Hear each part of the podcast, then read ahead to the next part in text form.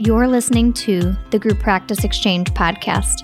We're the business development resource for group practice owners, where we talk candidly about business ownership and leadership. From practice building tips to live coaching to real talk episodes with other group practice owners, we're the resource you've been looking for to help you grow your group practice. I'm your host, group practice owner and entrepreneur, Maureen Werbach.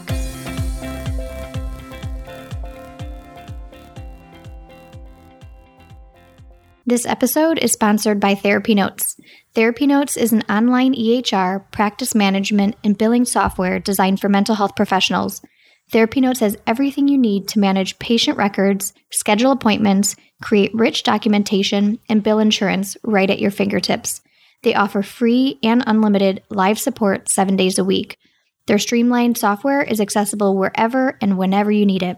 To get two free months, go to www.therapynotes.com forward slash r forward slash the group practice exchange. Need a new accountant or bookkeeper? Meet Green Oak Accounting, an accounting firm that works specifically with private practices. They do all of your accounting needs, from budgeting to accounting to bookkeeping and payroll to building your dashboard. On top of that, they can help you set up your profit-first systems. Go to green oak accounting dot com and mention the Group Practice Exchange for one hundred dollars off your first month. How's everyone doing today? Oh, so today is a Tuesday, I think. Um, I don't even know. And I wanted to talk about work-life balance, quarantine edition. Um, as a business owner, I'm sure you're feeling it now, a year into quarantining and working from home.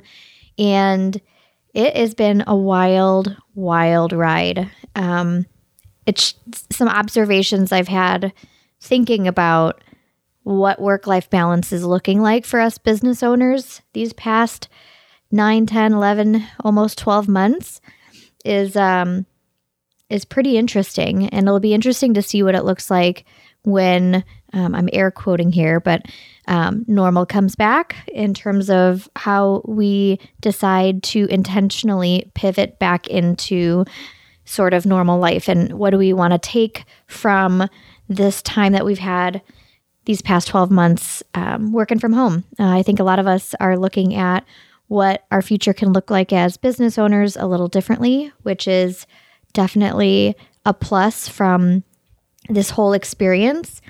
But what I've really noticed being such a hard thing for me as a business owner is this separation between my workspace, again, another air quote of workspace, because it is right now, as I'm podcasting, I'm in the corner of my bedroom on a rocking chair that's so effing uncomfortable. I just need to get a regular chair. I have like three lumbar pillows behind me, um, which is vastly different than my office space that has like a recording studio of sorts that is um, much better for my recording.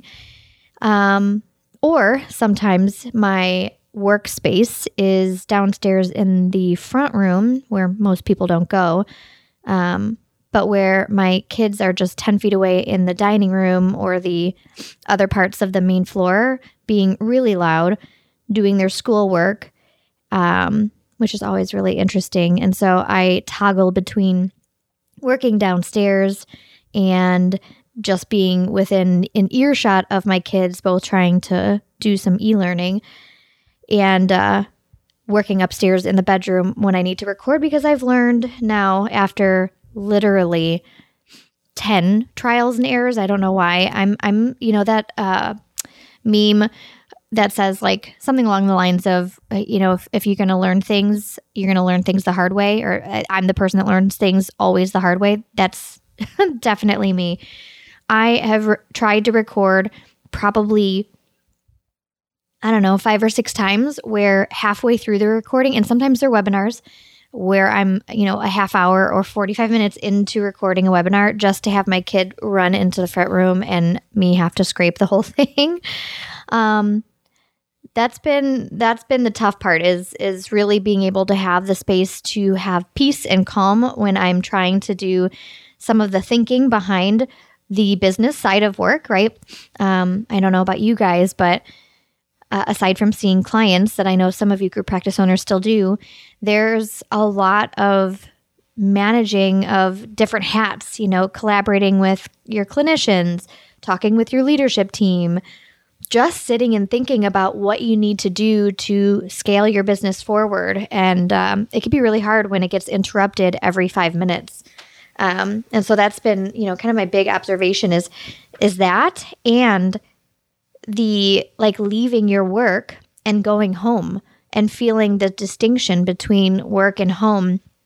Um, you know, typically we've all been able to leave our offices and either have that walk or that drive that can help decompress us and shift us from kind of the business work mode back to home mode. And that's really not happening when we're just, uh, you know, when I'm looking at my closet and I feel like I'm at home and also at work at the same time. So it's definitely been an interesting journey these past handful of months, and I'm really interested to see what that looks like in the future when things do shift over back to whatever normal looks like. Um, what are we going to take away from this? What are we going to hold on to and ad- adopt into our work um, life balance in the future? And what things are we going to leave behind? What lessons are we learning? Um, it's I don't know. It'll be interesting to see.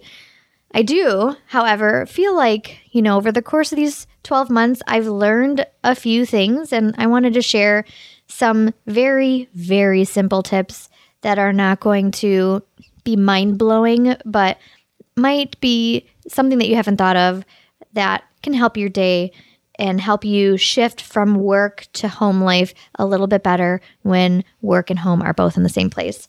Um One thing that's really worked for me is removing all of the apps from my technology. And I mean like social apps, apps that, um, you know, ding constantly. As a person that does consulting with the Group Practice Exchange and has a Facebook group and all of that fun stuff, social media and Instagram and all that, my phone is constantly lighting up with notifications. And Um, I found that it was really hard to really put work down when I'm at home and there isn't this solid line where I can leave work at work and come home and leave work, you know, where it's at. I found that by turning off notifications, literally all notifications, and removing some apps like Facebook and uh, Instagram, I have left TikTok on my phone because it's my one technology joy that I have is watching TikToks. Um, but everything else I've, I've removed, and it, I can't say that I've been perfect about it because there's been times where I've gone back and just used my web browser on my phone to go to Facebook instead of the app because I took the app off. But it's definitely um, reduced a lot of the time that I spent doing work-related things on technology and not having technology be the thing that brings me back into work mode. So if for you, maybe Facebook and Instagram aren't that, although I think most of us have business pages on uh, social media, and those can be contributing to shifting back into work mode. But maybe it's emails for you, right? What th- what does technology do um, in a negative way for you when you're shifting back into home home life um, that kind of carries over the business stuff for you? And remove those apps.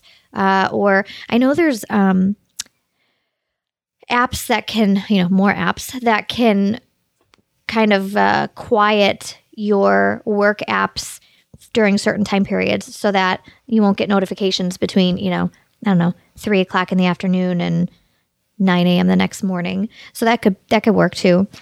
Um, autoresponders. Autoresponders, I feel like, have been a very simple but helpful tool for me. I have an autoresponder. I know they're kind of annoying, you know, because everyone seems to have them these days, but it does do something for my need to feel like I'm not ignoring people or that people aren't getting a response fast enough, which is my own problem. But I found that autoresponders help me be able to sort of turn off the work brain and know that they're getting a notification with what I think is important information that might answer their question. And if not, they know, oh, okay, um, you know, this person's not working right now. And so it might be useful to think about an autoresponder that turns on whenever you are supposed to not be working and um, have it turn off when you're back at work. I have mine on all the time, but that's just because I get a lot of emails, and a lot of emails that I get are simple questions that people can find on their own. And so I don't want to have to respond to them. But you might find if, you know, communication with your staff is happening at all hours of the night, and you've set boundaries on your end and had discussions with your team, but they see, still seem to come to you and send emails. One, um, I find that we all work at different times of day, and it's on us as business owners not to feel like we need to respond whenever a therapist sends an email. Even if they're working at nine o'clock at night, or, you know, responding to emails at nine doesn't mean you have to respond back at nine. Um, but I found that sometimes putting an autoresponder um, is a great reminder for them that you'll get back to them the next day, so that they don't feel like they're being ignored and they're getting a response. So it's something that might be helpful too, to really feel good and comfortable with kind of letting go of the, the work side of your brain for a little bit. Um, along those lines is telling your team or your family about what your plans are for separating work and life while you're working at home, because it can help with accountability. I found that anytime I've breathed out into the world what I want to do and told other people about it, it's held me more accountable than I might hold myself, and has made it a little bit easier for me to actually follow through on creating whatever balance it is that I want to have. And so that could be helpful, is talking with your team and saying, hey, everyone, I am having a really hard time shutting off my work brain, and I am closing my brain unless of an emergency, and really list what, what is considered an emergency, because we all will think an emergency is something different. You know, the building is on fire, someone's a danger to themselves or others, and, and you need help with supporting that, or whatever else you might deem as a um, as a crisis, right? And then say, unless it's one of those things, um, at starting at six o'clock at night or seven o'clock at night and until the next morning, I am unavailable, and you're welcome to email me, um, but I won't respond until the next day. And I, I want you to help hold me accountable to this, because it's a balance that I really want to make. And I think it's important for all of us. And I want to model that, because I also want you guys to be able to turn your work hats off, you know, whenever you're off the clock, so to speak. Um, time blocking. That's another one that's been really good for me.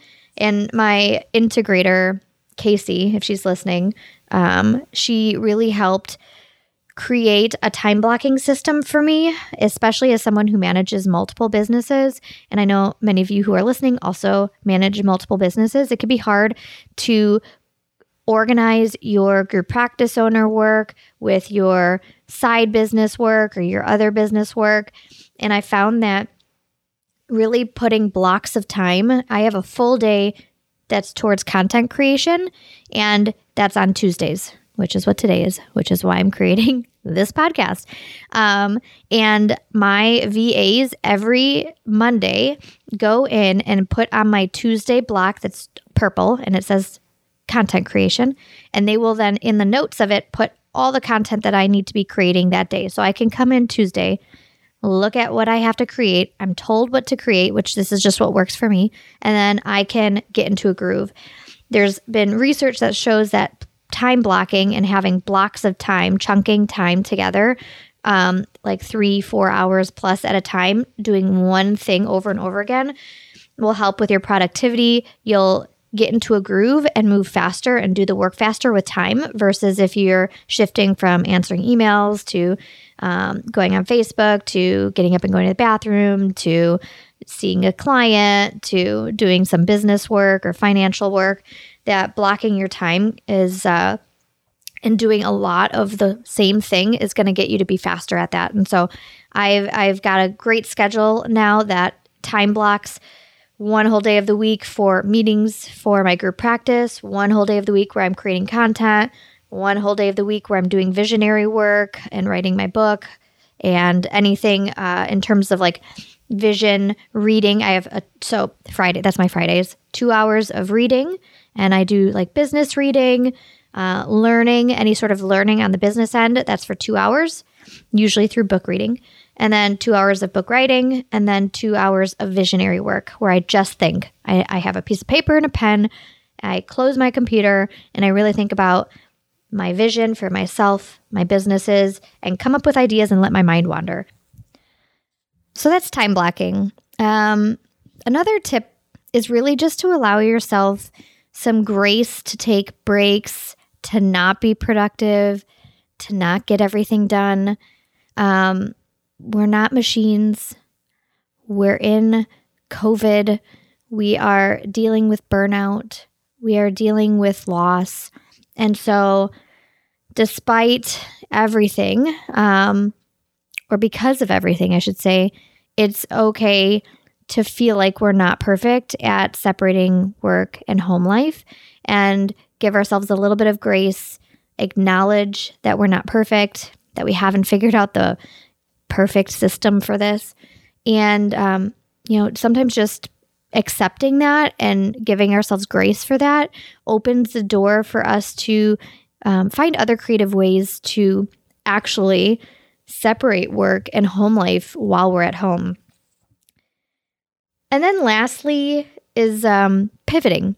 I found pivoting, I feel like that was the word of twenty twenty for me, not one that I chose, but one that came out in March when we were all scrambling to figure out what we were going to do for uh, with our businesses. And I really think that that's a really key takeaway moving forward, is how amazing we were, at, just as a side note, all of us business owners in all industries all across the world who've pivoted and figured out how to make it work despite everything that was happening. You know, none of us were prepared. None of us had a previous training on pandemic pivoting. And so um, it's pretty amazing what we've been able to do. And we're also really fortunate industry-wise that we were able to pivot and be rather successful in our pivot.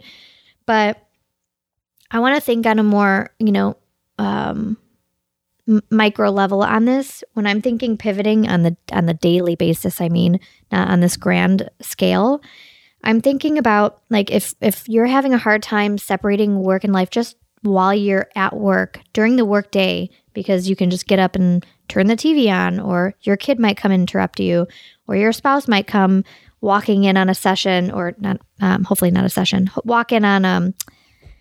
you know, you doing a podcast, or you doing a training, or you having a meeting or whatever, that um,